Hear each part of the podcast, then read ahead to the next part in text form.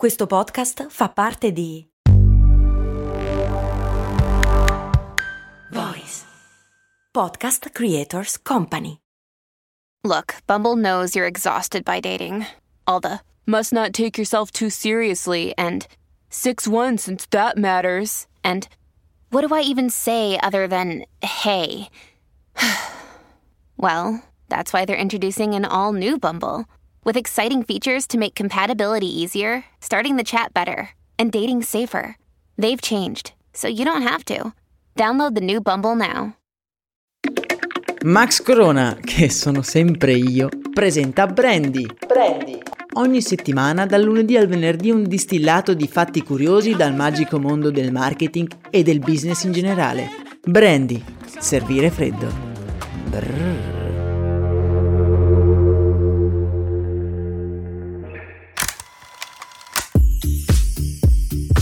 Con il caffè in mano siamo pronti a rituffarci in una curiosità dal mondo del marketing. Un saluto da Max Corona, il vostro amichevole podcaster di quartiere. Oggi segna l'inizio di una nuova settimana, una settimana molto particolare per tutti i commercianti di qualsiasi genere, insomma tutti quelli che hanno qualcosa da vendere, perché appunto è la settimana che porta al Black Friday. Sì, infatti pare proprio che quest'anno il Black Friday non sia solo un giorno, ovvero il venerdì prossimo, ma che sia l'intera settimana. Quindi oggi parliamo appunto di Black Friday. Personalmente non ho mai subito troppo il fascino del Black Friday. Eh, sarà che non sono un grande fan dell'acquisto compulsivo e fin da quando ho visto le scene delle mall americane in cui uomini e donne impazziscono e si scazzottano per aggiudicarsi un televisore, beh, mi sono sempre più allontanato da questa pratica che è una pratica consumistica alla fine. Ora non fraintendetemi, non condanno ovviamente il Black Friday, capisco che sia un toccasana per molti piccoli business, ma diciamoci la verità, chi veramente ci guadagna? Tutti quei negozi e siti super mega giganti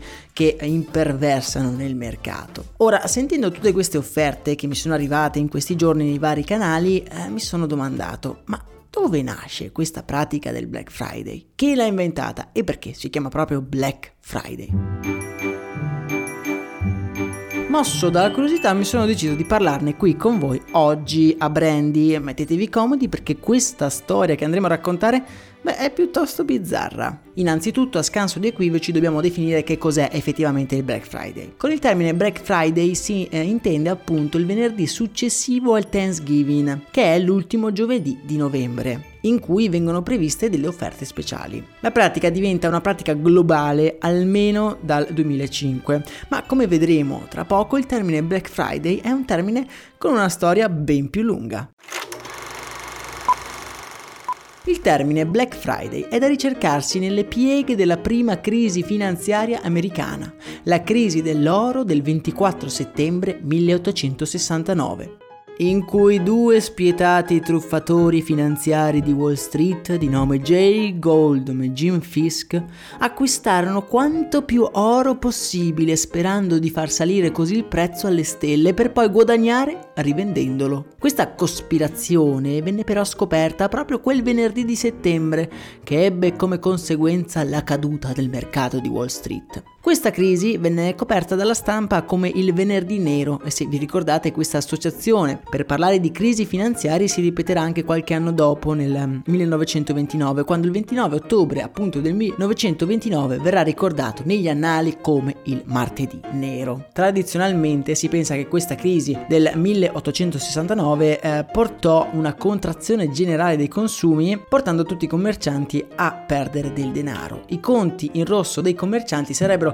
poi quindi tornati in positivo e quindi in nero il giorno dopo il ringraziamento, che è da sempre un giorno tradizionalmente dedicato a fare delle spese. E quindi da lì eh, i conti tornano in nero e quindi da lì Black Friday. Questa teoria non è del tutto verificata dai fatti, come non è verificata dai fatti un'altra teoria che si è recentemente diffusa, eh, che nel giorno successivo al Thanksgiving, addirittura nel 1800, i proprietari terrieri potevano comprare degli schiavi ad un prezzo di saldo, e da qui Black Friday. Ma come dicevamo, questa macabra teoria non ha ritrovato riscontri e prove nella realtà. Per trovare la teoria più accreditata della nascita del termine Black Friday dobbiamo scorrere il cursore della storia fino ad arrivare al 1961, quando a Filadelfia veniva utilizzato il termine Black Friday dagli ufficiali di polizia per descrivere il forte traffico cittadino del venerdì successivo al Thanksgiving, che ricordiamo essere in America un giorno di festa, sia ovviamente il giovedì, che di solito si passa in famiglia a mangiare il tacchino, ma anche il venerdì, che di solito si usa per fare spese o per fare una gita fuori porta.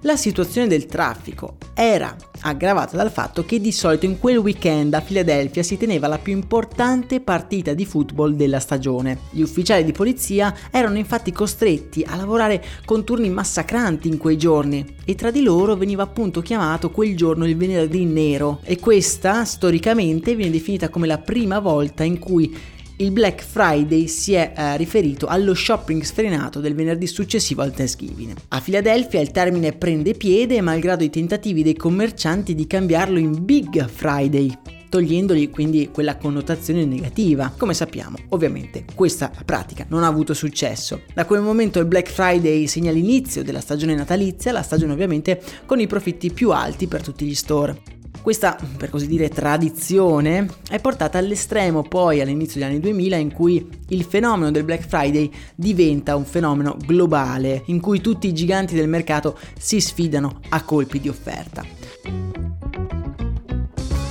Ma qual è la strategia principale del Black Friday?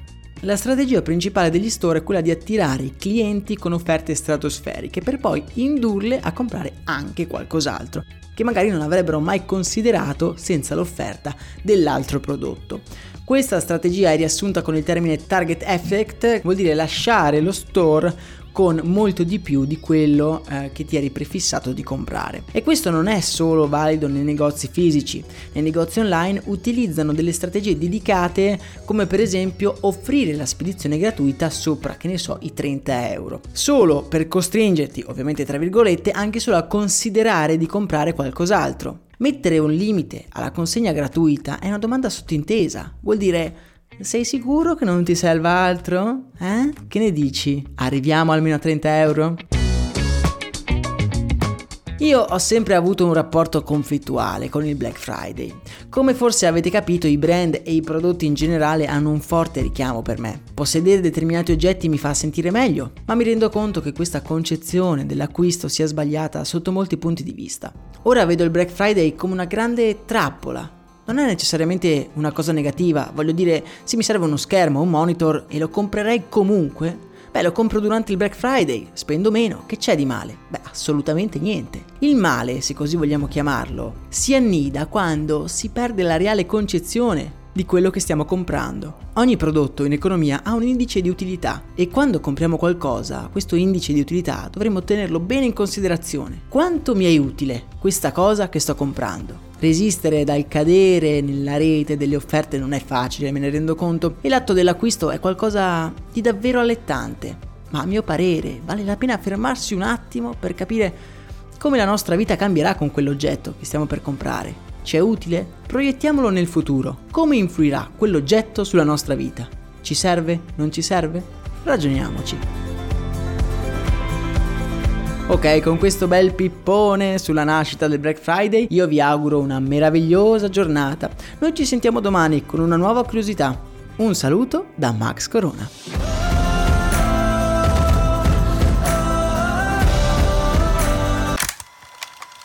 I'm Sandra, and I'm just the professional your small business was looking for. But you didn't hire me because you didn't use LinkedIn jobs. LinkedIn has professionals you can't find anywhere else, including those who aren't actively looking for a new job but might be open to the perfect role, like me. In a given month, over 70% of LinkedIn users don't visit other leading job sites. So if you're not looking on LinkedIn, you'll miss out on great candidates like Sandra. Start hiring professionals like a professional. Post your free job on linkedin.com/people today.